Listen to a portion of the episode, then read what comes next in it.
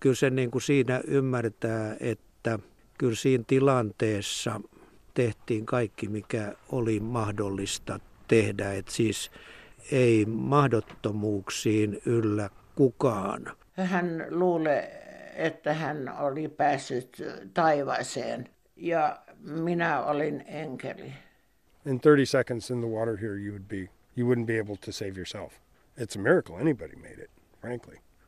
Nämä miehet, mikä me saatti sinne veneen, ne oli siis sellainen piste, että ei ne olisi tarttunut olla monta tuntia enää siellä karissa ennen varmasti kaikki oli siis kuollut siellä. A man came in very, very late at night. The party was still going on, and he told me that this had happened to the ship.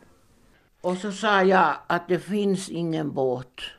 Park Victory, den har gått i botten.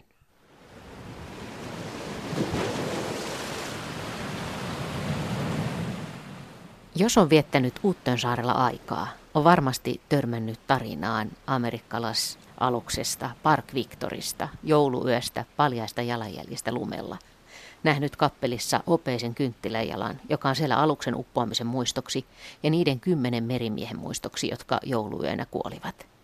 Mutta itse asiassa paljon ihmeellisempää on se, että 38 merimiestä pelastettiin Uuttöön saarelle jouluyönä 70 vuotta sitten keskellä lumimyrskyä.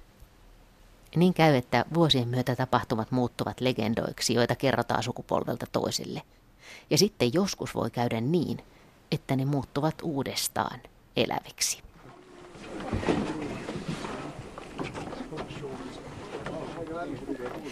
Tämä tarina alkaa viime kesänä heinäkuisena helteisenä päivänä. Seisoskelen Uuttön saaren pohjoispuolen rannalla joutilaana kesäloman vietossa – ja katsele, miten sukeltajat virittelevät sukellusasuja päälleen hotellin saunarannan laiturilla. Ja sitten porukasta joku viittelöi minulle, että tänne päin. Ja siitä se lähtee. Selviää, että kyseessä on ainutlaatuinen hetki. Park Victory-aluksen kapteenin, kapteeni Tsepin jälkeläiset ovat lähdössä sukeltamaan Park Victory-alukselle. Ensimmäistä kertaa – sillä samaan aikaan kun Uuttön saaressa ovat tarinat jouluyöstä kulkeneet osana saaren historiaa vuosikymmenten mittaan, niin kapteeni Tsepin perheessä Amerikassa niistä ei ole puhuttu mitään.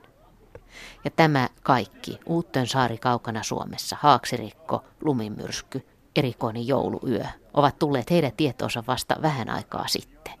Niin että tämä on myös kertomus erästä salaisuudesta ja siitä, miten meren lisäksi myös mieli säilöö muistoja. Ja samalla kertomus on hyvin jouluinen, aidosti jouluinen, sillä siihen liittyy lämpöä, lähimmäisen rakkautta ja sankareita.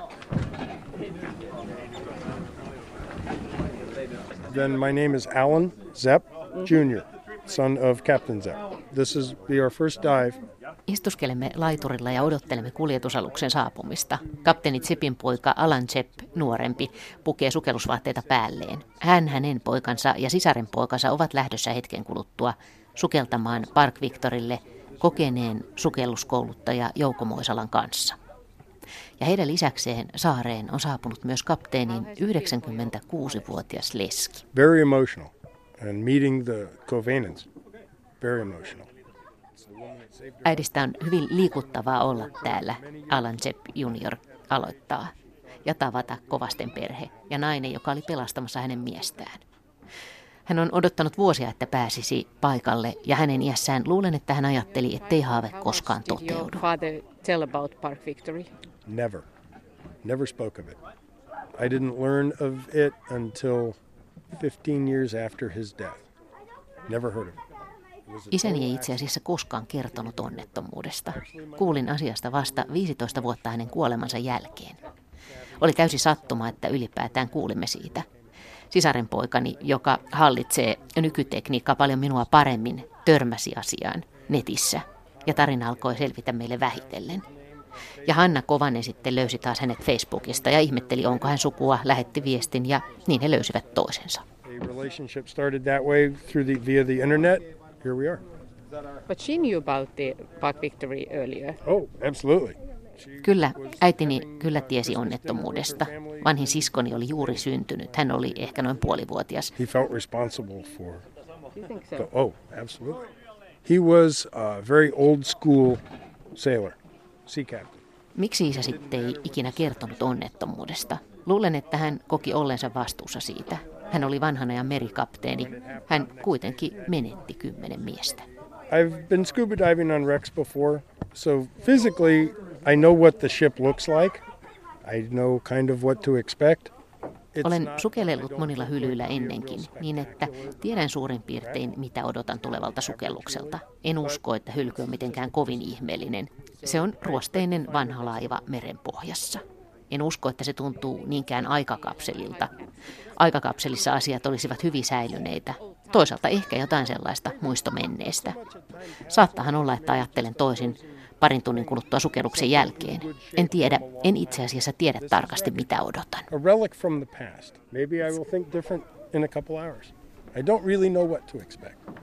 Ja miltä pojasta tuntuu se ajatus, että häntäkään ei olisi, jos kapteeni ei tuona yönä olisi selvinnyt.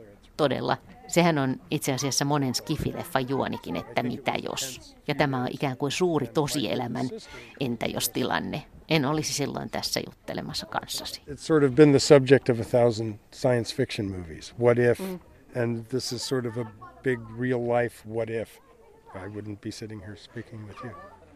Jouko Moisala, kerro mikä, mikä tämä Park Victorin tarina on. Park Victory voidaan käsitellä niin monella tavalla kyllä, että siis Park Victorihan eli aika lyhyen, mutta kiihkeän elämän, jonka yksi tämmöinen dramaattisin osuus on tietysti tämä haaksirikko ja se jouluyö. Mutta sitä ennen Park Victory oli seilannut, voi sanoa, pitkin maailman meriä, eli se oli käynyt edestakaisin pitkin Atlanttia, Karibialta Välimerelle. Ensimmäinen pitkä reisu, joka kesti melkein viisi kuukautta, oli Tyynellä merellä ihan sotatoimialueille saakka silloin, kun se valmistui. Siihen liittyy paljon, mutta tietysti tämä on, tämä sitten tämä haaksirikko on se yksi dramaattinen juttu. Ja sen jälkeen sitten Park Victory, sehän on ollut ja on edelleen yksi kaikkein tunnetuimpia sukellusharrastajien kohteita, joissa käydään. Niin minkälainen Park Victory on sukelluskohteena? Ihan mielenkiintoinen kuitenkin siten, että täytyy aina muistaa, sen perä on aika syvällä neljäskympissä, vaikka keula on matalempana, niin kuitenkin sukeltaa koko laiva päästä päähän tavallaan vaatii kyllä sitten jo, että ei sinne ihan sinkkupullolla ole kiva mennä. Me mennään nyt kun mennään niin sinkkupulloilla, mutta ei meidän tarkoituskaan ole kiertää koko laivaa. Mutta nyt siis te, te olette varmaan nyt lähdössä kohta puoleen. Mä kyselen sen jälkeen sitten, mutta hauskaa, hauskaa sukellusta. Kiitoksia. Mitä kello on?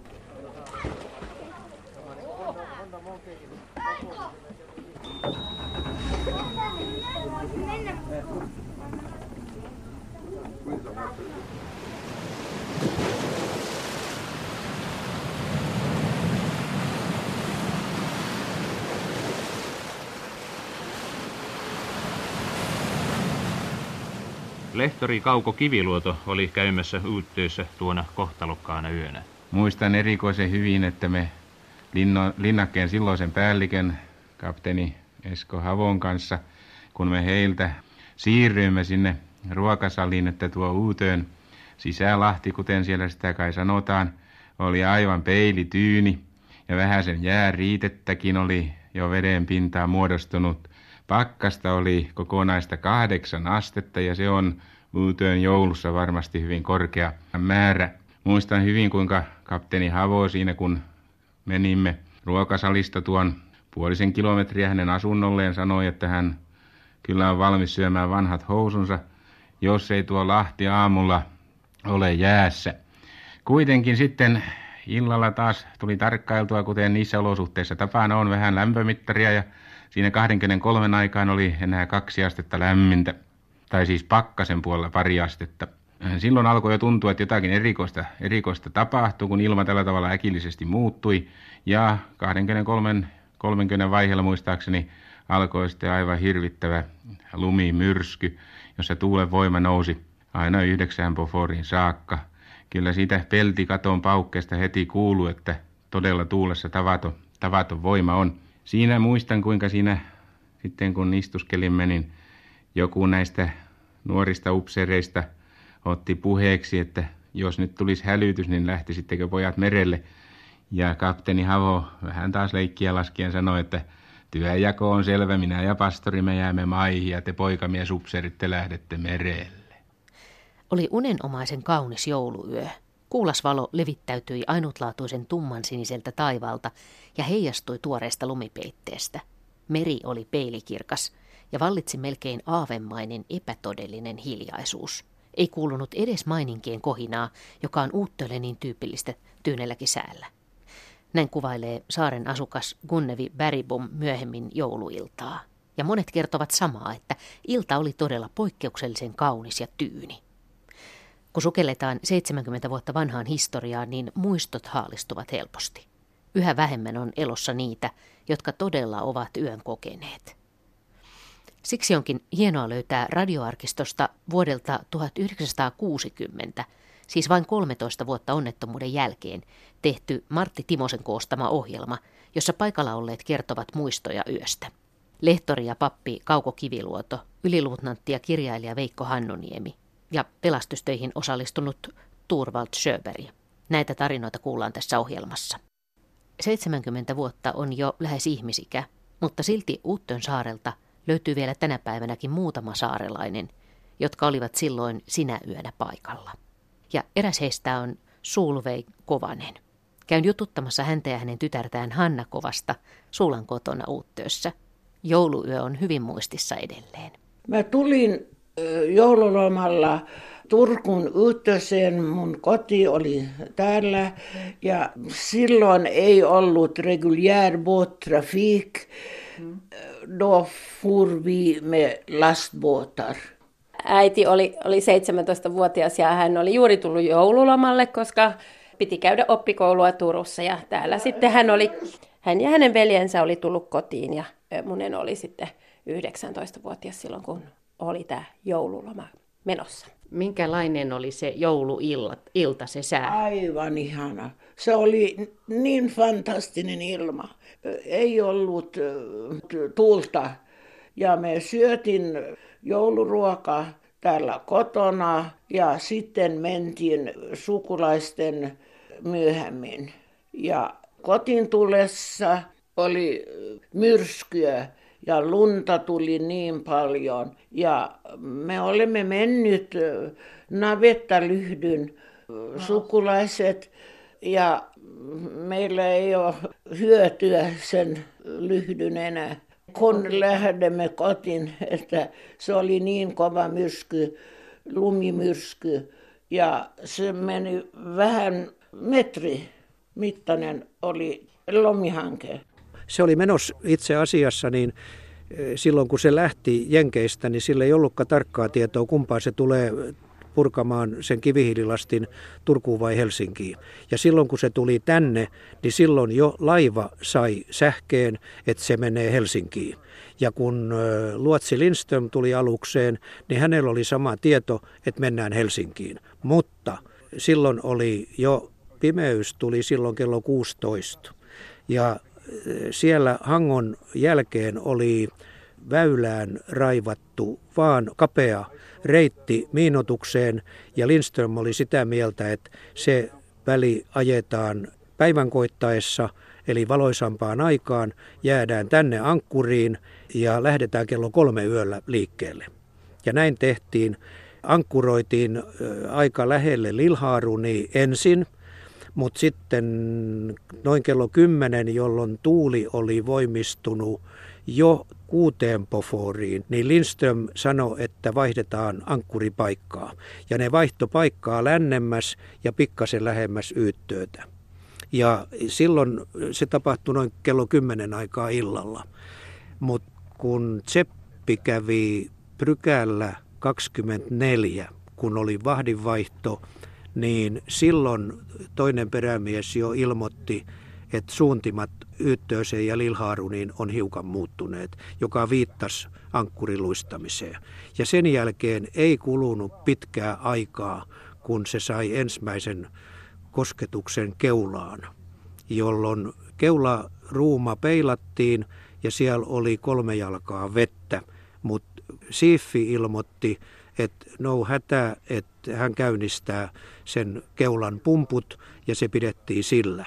Ja sen jälkeen sitten pidettiin ruori- ja potkuri komennoin noin kaksi tuntia sitä laivaa siinä myrkkyssä melkein paikallaan, mutta se luisti kuitenkin koko ajan pikkasen pakkiin. Ja sitten se sai sen kosketuksen, nyt kun kattelee merikartasta, miten se oli ankkuroituna sen toisen ankkuroinnin ja katsoo siitä sitä selvää reikää ja mihin se on nyt haakserikkoutunut, niin se on ihan suoraa selvää putkea. Noihin kareihin se otti kiinni, tohon se otti ensin, noihin se otti sitten ja sitten se uppus. Niin se on ihan, se on ihan siinä nähtävissä. Silloin osa oli tietysti nukkumassa eikä ollut mitään syytä ajatellakaan mitään – et paikka vaihdettiin, niin, niin Luotsi Lindströmkin meni lepäämään. Et hän tuli 12 ylös silloin, kun oli vahdinvaihdon aika ja kuulen meriselityksen mukaan, niin Lindström tuli prykälle ja sanoi, että very bad. Mutta se mihin se, se, mihin se kylki nappasi kiinni, niin se oli niin syvässä, että ne valkoiset, mitä siitä olisi tullut, ne eivät näkyneet.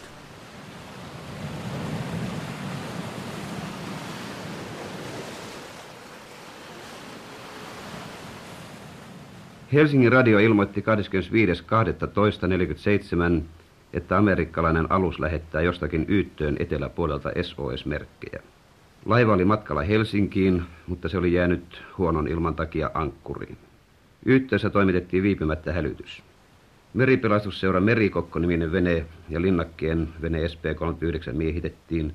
SP-39 päällikkönä oli syntyperäinen yyttööläinen, ylikäsätti Tulle Söberg, joka tuntee hyvin kotisaarensa karikot. SP-39 miehistö havaitsi pian hätäraketit. Uhanalainen alus oli tällöin noin yhden meripenikulan päässä yhteystä kaakkoon. Rientäessään myrskyn läpi löysi SP-39 amerikkalaisen laivan pelastusveneen ja onnistui saamaan se hinaukseensa. Kun nämä ensimmäiset pelastetut oli saatu onnellisesti maihin, palasi SP-39 takaisin myrskyölle merelle. Niin sitten myöskin kävi, että kun siinä menimme kai siinä 24.30 siis puolen jälkeen nukkumaan, niin ei vielä ollut uni silmään tullut, kun tuli puhelinsoitto ja hälytettiin saarelle sijoitettu sotaväki. Niin kuin kaikki saarelaisetkin pelastustöihin oli saapunut ilmoitus, että suuri amerikkalainen laiva oli haaksi rikkoutunut uuteen ulkopuolella. Me menimme suoraan linnakkeen päällikön kanssa isolla laiturille, jossa puolustulaitojen laitoksen pieni pienehkö moottorivene, vanha suojeluskunta Pursi SP39 oli. Ja sinne oli myöskin tullut tämän veneen kuljettaja, Kersantti Schöber. Muistaakseni heti siitä sitten Schöber ja nämä poikamiesupseerit lähtivät liikkeelle.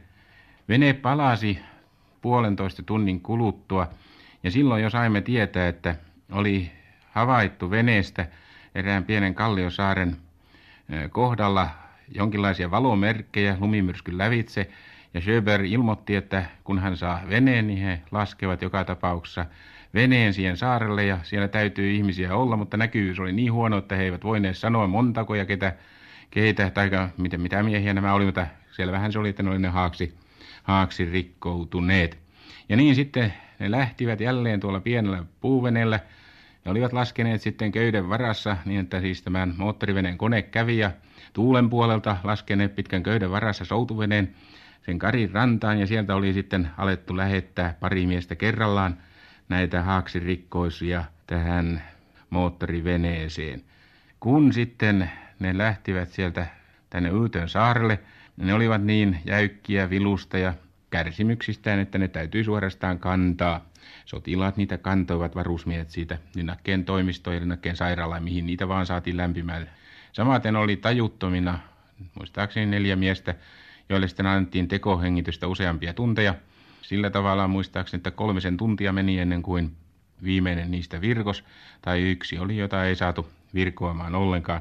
Sitä on joutunut monenlaista joulua näkemään, varsinkin juuri sodan vuosina, jolloin useita jouluja meni rintamaolosuhteissa. Mehän papitemme sieltä jouluksi koskaan voineet lomalle kotiin tuloa ajatellekaan, mutta kyllä tämä uuteen joulu on sittenkin ehkä ollut kaikkein erikoisin, missä minä olen mukana ollut. On se tietysti selvää, että jos keskellä herätetään ja sanotaan, että nyt hylätään laiva ja ulkon on säkki pimeää ja yhdeksän poforin myrsky ja lunta lensi parhaimmillaan niin, että näkyväisyys oli 50 metriä, niin ei varmaan kovin kiva herätys. Mutta saa semmoisen käsityksen kuitenkin, niin kuin Luotsi Lindströmkin sanoi, että kaikki sujui hyvässä järjestyksessä. Kaksi venettä laskettiin vesille. Molemmilla veneillä oli laske, siis silloin kun niitä laskettiin veteen, niin oli ongelmia. Ja se ongelma tuli siitä, että mä en usko, että koskaan semmoisessa myrskyssä on harjoiteltu pelastusveneen laskua. että kun aalto tuli alta ja nosti venettä, niin laskuköydet sekaantui. Ja tässä toisessa veneessä Tseppi itse paljain jaloin hyppäsi takaisin laivaan selvittääkseen sen sotkun. Ja samaan aikaan matruusi Fowler hyppäsi toisesta päästä hakeakseen kirveen ja selvittääkseen sen sotkun. Ja he molemmat jäi sinne paattiin, koska se pelastusvene kuitenkin laskeutui alas ja oli liian kaukana. Ja he törmäs siellä vielä kahteen muuhun mieheen, jotka oli paatissa. Eli heitä oli loppujen lopuksi neljä jotka kyllä pelastettiin kaikki. Ja he sai tuulen puolen yhden pelastusveneen laskettua yhdessä alas niin, että he pääsi siihen. On aika vaikea kuvitella yötä näin jälkikäteen. Mitä miehet pelastusveneessä ovat ajatelleet? Ovatko he nähneet majakan valon loistavan sieltä kaukaa jostain lumipyryn läpi? Monet joulujen tarinoista tuntuvat itse asiassa aika epätodellisilta, kuten se, kun yhtäkkiä lumessa alkaa näkyä lukuisien ihmisten paljasjalkaisia jälkiä. Tai että laiturilla seisoo lumimyrskyssä joukko alastomia tai puolialastomia jäätyneitä, täydellisen eksyneitä miehiä. Näky oli itse asiassa hyvin epätodellinen, koska miehet muistuttivat lähinnä jääpatsaita, Gunnevi kuvailee yötä. Turun Sanomien lehtiartikkelissa alokkaat muistelevat myöhemmin, että oli niin kova myrsky, että kävelen ei pysynyt pystyssä, vaan oli kontattava rantaan. Joku alokas muistaa, miten oudolta tuntui, kun oli majakassa illalla katsellut amerikkalaislaivaa merellä täydessä valaistuksessa jouluaaton kunniaksi, miten hieno näky se oli. Ja sitten aamulla sitä ei enää ollut. Ja jossain vaiheessa yötä siis koneet pysähtyivät, valot sammuivat 144-metrinen Park Victory upposi lopulta 20 minuutissa. Konehuoneessa kello on pysähtynyt aikaan 2.53. Pelastustyön eittämätön keskushahmo oli uuttööläinen ylikersantti Turval Schöberi, joka isänsä ja parin linnakkeen kantahenkilökuntaan kuuluvan miehen kanssa kello kolmen aikaan aamulla lähti moottoriveneellä noutamaan haaksirikkoisia kallioluodolta, minne nämä olivat pelastautuneet. Näistä pelastustyön vaiheista Schöberin kanssa muutama sana. Jos nyt nähty siis paljon semmoisia ikävyksiä kyllä, kun muun muassa nämä miehet, mikä me saatti sinne veneen, ne oli siis sellainen piste, että ei ne olisi tarttinut olla monta tuntia enää siellä karissa ennen varmasti kaikki oli siis kuollut siellä, kun ne oli siis niin paljon, tai niin kauan ollut siellä siis karissa. Sen jälkeen, kun oli siis saanut tämän kaikki miehet sinne veneeseen. Minä huomasin, että siellä oli yksi vielä istumassa siellä karissa. Siellä oli muun muassa mukana yksi suomalainen merimies, mikä oli siellä laivassa. Ja minä kysyin häneltä sitten, että nyt te oli siis laskenut väärin, että te oli jättänyt yksi mies vielä eh, sinne saariin. Mutta hän ilmoitti minulle, että se mies ei enää tarvita siis ottaa pois, että hän on siis kuollut. Mutta siitä huolimatta otitti pois vähän myöhemmin. Niin te mainitsitte äsken, että ne miehet, jotka te pelastitte sieltä luodolta, olivat jo ilmeisesti täysin alistuneita kohtalonsa, koska he eivät mitenkään reagoineet, kun te tulitte sinne. Niin, heti kun nämä ensimmäiset saati siis tähän veneeseen, minä nyt yritti siis rupea vähän hieruma heillä ja ne heti ilmoitti, että ei saa koskea siis, että heillä on niin hyvä olla. Ja minä laskin, että tämä, tämä nyt on jotakin virhe tässä, että vika täytyy olla jostakin. Ja se oli vissi sitä, että, että ne oli siis ollut niin kauan siellä, siellä, siellä karissa, että alkoi olla siis kuolemapistes.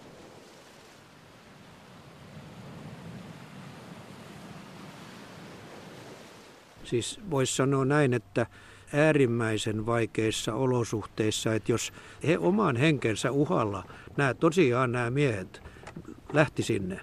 Siis en mä tiedä ajattelivatko, ei kukaan ole kertonut, että ajattelivatko, että tästä voisi oma henki lähteä. Nämähän on kaikki sankareita, mutta ajatellaan tämmöistä henkilöä kuin Eskil Öman, joka oli varusmies – hän oli just joulukuun alussa Russarössä osallistunut ruotsalaisen rahtilaivan Mjödin pelastustöihin. Ja sen jälkeen hän tuli tänne joululomalle. Niin hän lähti, kun isä lähti. Hän lähti keskelöötä kolmen aikaa tonne ja pantiin luotsikutterin keulaan tähystämään siinä myrskys ja myrässä. Ja hän oli siinä ja kun ne löysi sieltä just esimerkiksi tämän Tseppin veneen, niin hän hyppäsi sitten sinne kylmään mereen, sinne vettä täynnä olevaan paattiin ja auttoi nämä kylmästi jäykät ihmiset sieltä ylös. Ja sen jälkeen hän oli luotsipaatis hommis sen joulupäivän iltapäivää saakka yhtä polttoa. Nämä on sankareita. Ja toi Turval Sjöberg, joka tuolla vielä on yli 90 niin nämä, joita mä, kanssa mä olen puhunut, lähinnä nämä varusmiehet, niin hehän sanoi, että se oli hän, joka oli se varsinainen sankari, kun ne pelastettiin ne 15 sieltä. Ja hänellä oli taito hyppy siis käsitellä sitä sotilasmoottorivenettä, jolla hän liikkuu. Että hän tiesi, kuin se käyttäytyy, kuin sen kanssa mennään. Monet mainingit ovat Uuttorantaan ehtineet lyödä 70 vuodessa. Mutta edelleen tänä päivänä yli 90-vuotias Turvald Tulle Sjöberg muistaa sen jouluyön. Tässä hän kertoo yöstä poikansa Kimin jututettavana. No se tuli semmoinen hälytys, että yksi laiva on haks rikkonut yhteen ulkopuolella. Silloin kaikki oli valmis lähtemään ulos pelastamaan niin paljon kuin pystynyt vaan. Ja minä olen yksi ni, niistä. Me käytetään armeijan veneitä. Joo. Ja te ajoitte sitä venettä? Joo. Ja, ja sen mukana me yritti sitten saada ylös niin, niin monta kuin pystyn vaan. Siellä oli yhden saarissa pieni kivi istu 15 äijä ja, ja niitä me otettiin. Ja sitten me otettiin yksi pelastusvene oli täynnä vettä ja siellä vedessä istui 15 äijää. Ja niitä me saatiin myöskin haltuun. Silloin oli tyyntynyt vähän se tuuli. Se oli oikein hirmiö myrsky silloin, kun laiva uppoi siellä. Kyllä, kyllä, oli, oli, oli semmoinen oikein ko- kova paikka silloin. Oli. Me oltiin koko joulun pyhänä ajamassa ja Etsimässä. hake, hakema, joo, etsimään ihmisiä, joo, joo. joo.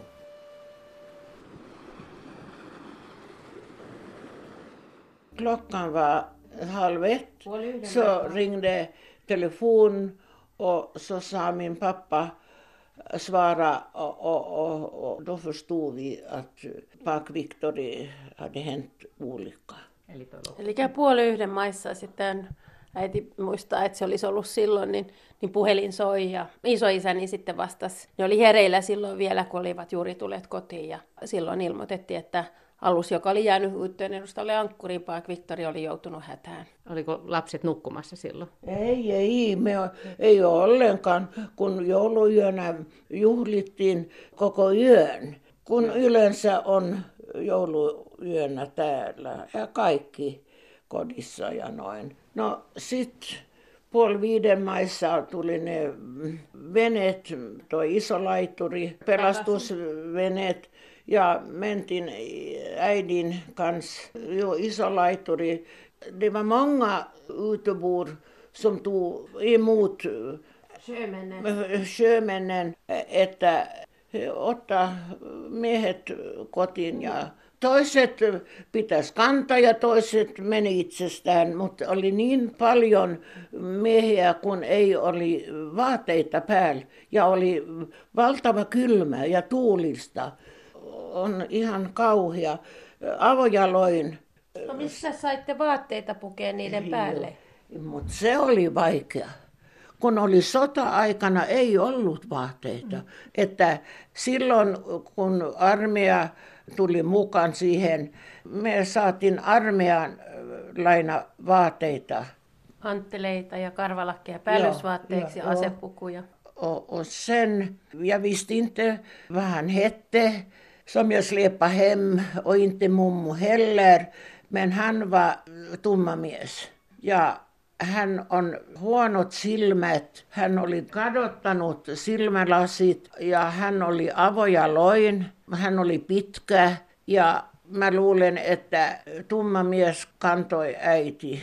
Eikä äiti kantanut miestä. Joo, niin. vai, vai, joo. Mummu oli niin pieni joo. ja lyhyt ja joo. lumihanki joo, oli joo. yli vyötärön joo, hänelle, niin joo. mies piti ja kyllä auttaa joo, mummua lumihangessa. Joo, ja sitten oli tähän asti rintojen asti oli lumihanke. Ja mä kannoin kapten Sepdo kotiin selässä. Ja hän oli tajuton. Ja minä pistin hänet melkein suoraan sänkyyn. Mummun kanssa pistitte sitten? Joo. Ja sovin pohjalla natteen ja vaikka hän säng. Eikö se ollut niin, että kun te vähän yritettiin lämmittää häntä hieromalla häntä, niin hänen olotila meni huonoksi? Hän rupesi hourailemaan. Niin sä oot kertonut mulle, että, Joo. että hän reagoi siihen. Oliko se sitten, että tuli lämmin sitten, ja hän, mm. mutta et, et, mm. siksi piti vähän valvoa hänen joo, sängyn äärellä kasku. Joo, joo, mutta minä valvon monta tuntia. Ja sitten hän luulee, että hän oli päässyt taivaaseen. Ja minä olin enkeli. Niin, kun hän rupesi virkoon ja herää aamupuolella. Joo, joo. Mitä tapahtui sitten, kun, kun sä kerroit, että, että oli miehiä menetetty, että ne oli kuolleet? Joo, Mitä hän, sitten? Hän itke niin kuin pieni lapsi. Hän oikein itki ja piti mua kiinni. Hän oli niin onneton. Hän haluaa tavata toiset me, merimiehet, mie, merimiehet. Ja sitten ne tulee ajan mittaan täällä käymään. Och så fick jag höra att det var kapten Sepp. Mm. För att jag visste ju inte ja. vem han var. Niin, että silloin kun siellä olitte vastassa niitä, niin silloin, silloin sinulle annettiin vain yksi, että sä silloin tiennyt, että se oli, oli kapteeni. Mutta tota, kerro siitä, mamma, kun kun sitten seuraavana päivänä, kun tämä purseri tuli tänne. Joo, joo. Pörsä tuli tänne silloin seuraava päivänä ja hän oli, se oli niin paljon kansallisuutta siellä laivassa. laivassa. Hän oli... No tai kiinalaista Ke, ki, Joo, kiinalaista. joo. Ja, ja hänellä on ilman kenkiä, hänkin ja hän asuu majakkamestari Forsellin luona ja hän oli Forsellin rouvan korkea saapikat jalassa. Koska siellä oli niin pieniä poikia, ettei ollut tarpeeksi suurta. Ja sitten miehellä oli erikoiskengät. Ja luultavasti ne ainoat, mitkä sitten oli sopivat Sopivat. tälle kiinalaismiehelle, oli nämä korkeakorkoiset se, saapikkaat, Nil, nilkkurit sitten, mitkä joo, oli rouvan joo. nilkkurit. Ja niillä hän sitten pääsi sanoi, kapteenin puheille. että te olette tehnyt niin suuren moinen uutoläiset työ.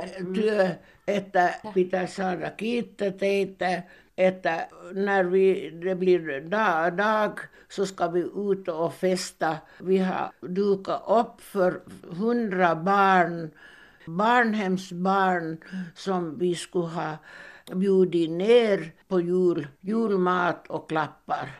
Och så sa jag att det finns ingen båt. Pak Victor, den har gått i botten.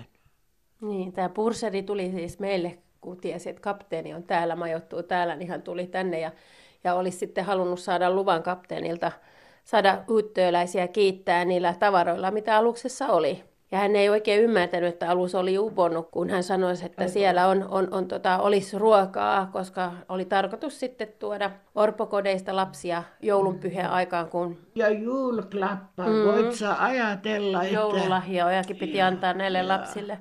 Ja niillä sitten olisi halunneet kiittää uittöläisiä, mm. mutta ei orpolapset saanut eikä uittöläiset niitä tavaroitakaan, koska mutta... laiva oli uponnut. Myöhemmin me saatiin niin paljon vaateita.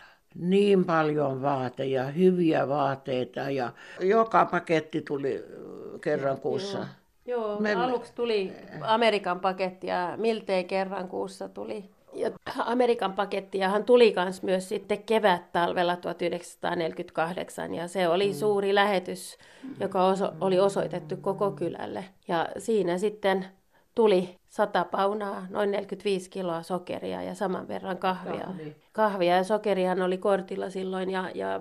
Vi delade dem i, i lika delar. Mm. Två kilo mm, kaffe och två kilo socker. Vajaat, joo. joo. Että kaikki perheet, riippumatta jo. millä lailla olivat voineet avustaa, saisi yhtä suuren osan. Joo, vi köpte kaffe mm. och socker och så köpte vi en kandelaber Joo. från Åbo. Joo, eli mm. ne sai sitten, ne päätti, että ne tosiaankin maksaa siitä osuudesta ja mm. näin ollen saivat rahaa sitten kasaan ja antoivat teettää sitten tämmöisen muistokynttilikön. Kymmenen kynttilää kymmenen merimiehen muistoksi, jotka... Mm, siellä on Aallon harjanteiden päällä on ne kynttilät ja Aallon syvänteiden alla on kymmenen ristiä, joiden poikkipuhun on kaiverettu kunkin menehtyneen nimi. Ja meillä on ollut tapana äidin kanssa käydä siellä, kun vietetään joulua täällä, käydä siellä hauta, äh, hautausmaakäynnin jälkeen siellä, siellä rukoushuoneella sytyttämässä kynttilikö. Ja se on ollut aina vähän semmoinen, semmoinen rauhoittuva, herkkä hetki sitten.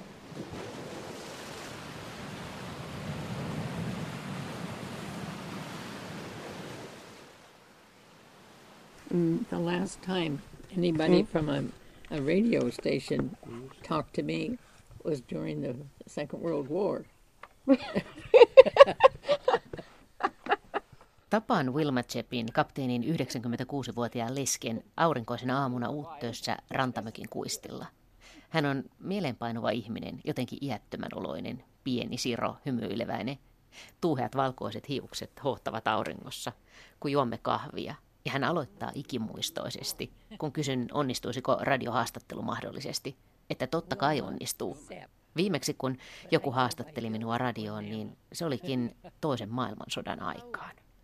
Well, it was Christmas Eve, and I was in a little town near Philadelphia, and uh, we were celebrating the 50th anniversary of my mother and father in law's wedding. And uh, a man came in very, very late at night. The party was still going on, and he Oli jouluilta. Olin pienessä kylässä Filadelfian lähellä. Wilma aloittaa. Julistimme appivanhempieni 50-vuotis hääpäivää. Ja sisään tuli mies hyvin myöhään. Juhlat jatkuvat edelleen. Ja hän kertoi minulle, mitä oli tapahtunut. Lankoni ja hänen vaimonsa kuulivat myös asiasta ja päätimme yhdessä, ettemme vielä kerro kapteenin vanhemmille mitään. Odotamme aamua, kun saamme enemmän ja toivottavasti parempia uutisia. That night we were told that he was fine Sinä yönä kuulin heti, että kapteeni oli pelastunut, mutta emme tienneet heti, kuinka moni mies oli kuollut haaksirikossa. Menin vähän uuden vuoden jälkeen New Yorkiin ja tapasin merimiehet ja kapteenin. Ja kun menin tapaamaan heitä, niin minusta näytti itse asiassa siltä kuin venäläiset olisivat rantautuneet. Sitten selvisi, että ne olivat suomalaisia univormuja, mutta ne näyttivät meistä venäläisiltä. Hehän menettivät kaikki vaatteensa. Finnish uniforms, but you know, to us it looked like Russians. they lost everything except yeah. what they were standing in, you know. So he didn't want to talk much about it, but uh, he kept telling how he wanted the people to take his feet out of the ice. And they kept dragging his feet through the ice. And he, he said, My feet, my feet. And, and they finally he got through his mind that they were trying to save his feet by not letting them come into the air. Hän ei halunnut puhua haaksirikkoyöstä. Sen hän kertoi, että hän toivoi pelastajien nostava jalkansa jäisestä vedestä, ja he vain pitivät niitä vedessä. Hän hoki minun jalkani, minun jalkani. Myöhemmin hänelle selvisi, että he yrittivät säästää hänen jalkansa pitämällä niitä vedessä. Hän oli hyvin kiitollinen kaikesta, mitä hän sai. Hän kertoi, että saarelaiset antoivat hänelle ruokaa, vaikka heillä itselläänkin oli sitä niin vähän. It was usually about the generosity of the people, how they had very little what they shared. Se kaikki oli hyvin surullista. Se oli ainoa kerta, kun hän menetti aluksensa. Se oli sydäntä särkevää. It was heartbreaking. He was asked to take this command of the ship just a few hours before they sailed. It wasn't his ship. Häntä pyydettiin ottamaan alus komentoonsa itse asiassa vain muutamia tunteja aiemmin. Se ei siis ollut hänen aluksensa. Me olimme ihan eri rannikolla, länsirannikolla, ja hänelle ilmoitettiin, että häntä tarvitaan heti. Hänellä oli ehkä päivä tai vain vajaa päiväaikaa ennen lähtöä. Niinpä hän ei tuntenut myöskään miehistöä, mikä oli hyvin poikkeuksellista. Laiva ei kylläkään ollut uusi. Hänellä oli ollut Victoria-alus aiemminkin. A victory ship before. Well, it's, it's been a long, long time that I've wondered so much about this place. Well, this was a very important thing that happened to my husband. It was very sad losing those men, and he lost his license for a year and a half. Olen miettinyt tätä paikkaa hyvin paljon, Wilma Zepp kertoo. Tämähän oli suuri asia, joka tapahtui miehelleni. Oli valtava surullista, että kymmenen merimiestä menetettiin. Hän menetti myös kapteenin lupansa puoleksi toista vuodeksi. Sekin oli suuri asia, mutta hän sai sen sitten takaisin ja elämämme jatkui. I just don't know how to thank them, but I'm so glad I was able to make the trip. I've been afraid I'd catch a cold or something. En tiedä millä tavalla voisin kiittää saaren asukkaita, mutta olen valtavan iloinen, että pääsin lopulta käymään täällä. Pelkäsin kovasti, että saisin flunssan tai jotain, eikä minua sitten kuitenkaan päästettäisi matkalle mutta kaikki on sujunut hyvin. Ja on ollut tärkeää päästä käymään täällä. Se ikään kuin sulkee erään luvun perheemme historiassa. It sort of closes this episode. Yeah.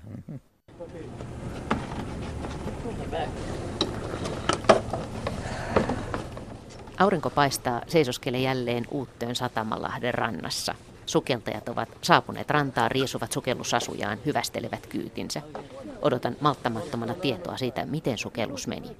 Selviää, että kapteenin poika ei lopulta sukeltanut alas hylylle, mutta hänen poikansa, siis kapteenin pojan poika Quentin Jepp ja tyttären poika Björn Jepp sukelsivat.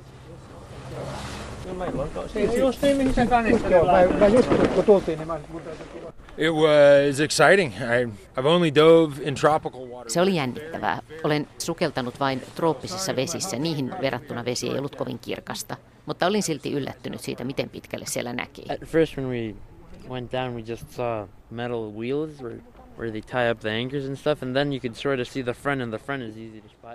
Aluksi kun laskeuduimme, niin näin metallirenkaan, johon sidotaan ankkureita ja niin edelleen. Ja sitten aloin nähdä keulaa. Se on itse asiassa aika helppo havaita siinä ensimmäisenä. Kaikkea peittävät pienet simpukat ja sitten on vähän ruostetta. Se oli jännittävää ja vähän pelottavaakin, pojan poika kertoo. Mutta olen tyytyväinen, että tein sen. Itse asiassa se oli todella pelottavaa. Mutta sitten kun saavuimme aluksen luo, niin rauhoituin vähän. Se kun ei näe, tuntuu se veden paine. Mitä syvemmälle mennään, sitä kovemmaksi paine kasvaa. En ole ennen kokenut sellaista.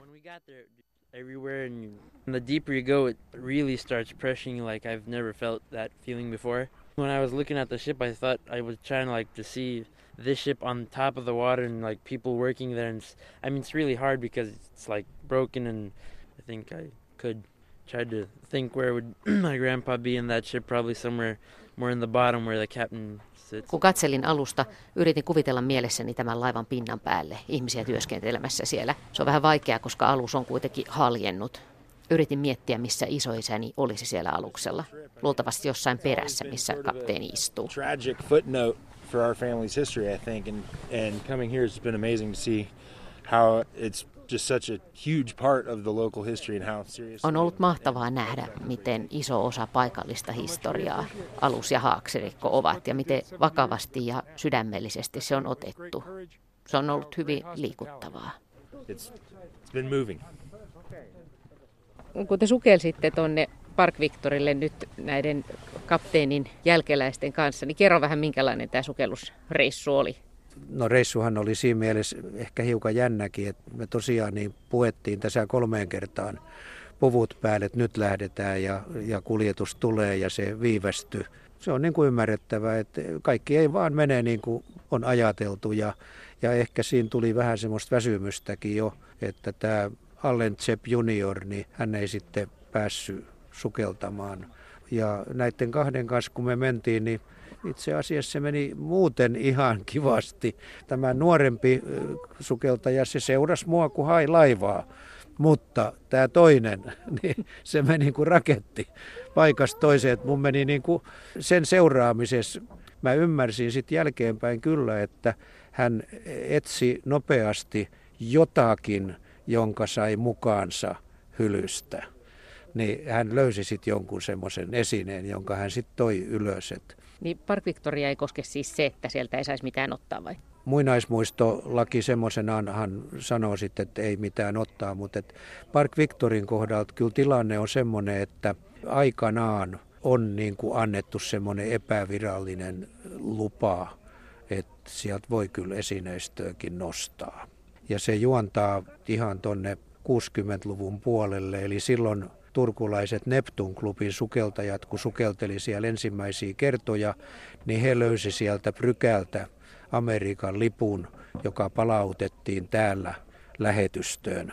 Ja sieltä sitten tuli ystävällinen kiitoskirje kaikkineen päivineen näin. Kuvaile vähän, että miltä se näyttää sukeltajan silmin, kun laskeutuu sinne, että onko siellä kaloja, miten se siellä hahmottuu siellä vedessä, miten riittääkö valoa sinne asti? Näkyväisyys ei ollut kovin hyvää semmoista seitsemää metriä. Mutta kyllä sen, kun sen kuitenkin sitten joku laskeutuu sitä, tultiin köyttä pitkin keulaan alas, niin kyllä se aika sieltä korkealta jo alkaa hahmottua, että ahaa, nyt se näkyy ja nyt ollaan tässä ja, ja erottaa sitten, että ahaa, me tultiin tähän, tässä on ankkuripeli. Näin, että tietää sitten kun lähdetään kiertämään, niin kun tullaan takaisin, niin tullaan ankkuripelillä takaisin, että se löytyy ja siitä ylös. Näkeekö siellä eläimiä? Nyt leviä. ei näkynyt, siis mä en nähnyt yhtään kalaa, sehän on näkin peitossa, sinisimpukan peitos koko, koko paatti, että on, mutta et, et sitten tosiaan silloin kun me oltiin pinnalla vielä, niin siinä jo hylje kävi tsekkaamassa, että ketä te olette ja mikä seura ja näin, näin ne tavallisen uteliaina pyörii siinä ympärillä. Tuntuuko siellä siltä, että, että se on niin kuin aika kapseli tai onko siellä asioita niin kuin ne on ollut silloin aikanaan, kun se upposi? Vai onko siellä vuodet ja vedenvirtaukset ja sukeltajat muuttaneet sitä kovasti, tai mikä kaikki sitten siellä hylkyjä muuttaakaan? No kyllä silloin jo, kun siellä on hiiltä otettu pois 48 kesällä, niin kyllä silloin jo tehtiin myöskin töitä, jolla vaurioitettiin sitä hylkyä. Mutta kyllä sitten, kun on nostettu potkuria pois ja muuta tavaraa pois, niin on vaurioitettu hylkyy. Ja sitten kun öljy on otettu pois, niin on jouduttu raivaamaan ja tekemään kyllä töitä, jotka on sitä hylkyä vaurioittaneet. Ja toisaalta tietysti 70 vuotta ehkä ei niin kovin korkealaatusta terästä meressä, niin kyllä se jo on niin kuin merivoimien sukeltajat sanoi jo silloin 90-luvulta, että ei ole viisasta enää mennä aluksen sisälle, se voi sortua. Ja näinhän siellä on käynyt.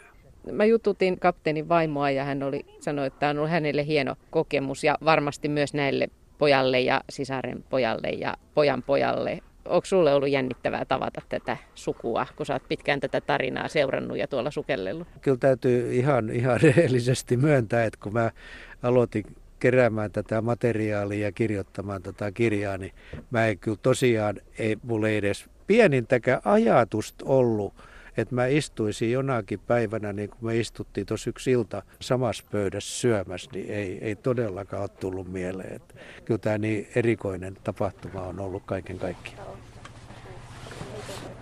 Tällaisissa tunnelmissa oli siis Jouko Moisala Uuttöönrannassa viime kesänä. Hän on sukellellut paljon myös Park Victorilla ja kirjoittanut siitä kirjan, joka ilmestyy tänä syksynä.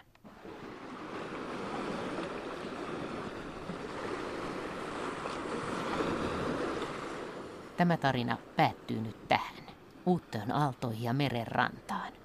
Tämä on tietenkin kuitenkin vain osa tarinaa. Jotkut muistot ovat jo hävinneet historiaan. Toisaalta saattaa olla, että jouluyöstä hengissä selvinneet merimiehet, no ehkä joku heistäkin saattaisi olla elossa, tai ainakin heidän jälkeläisiään. Ehkä heille on kerrottu jouluyöstä, lumimyrskystä, pienestä saaresta Itämeren keskellä, se valkopunaisesta majakasta. Niin että voihan olla, että jossakin päin maailmaa tänäkin jouluna Park Victorin jouluyön hetket elävät joidenkin mielessä. Ainakin Uutteen kappelissa sytytetään tulet hopeiseen kynttilän jalkaan jouluyön kunniaksi.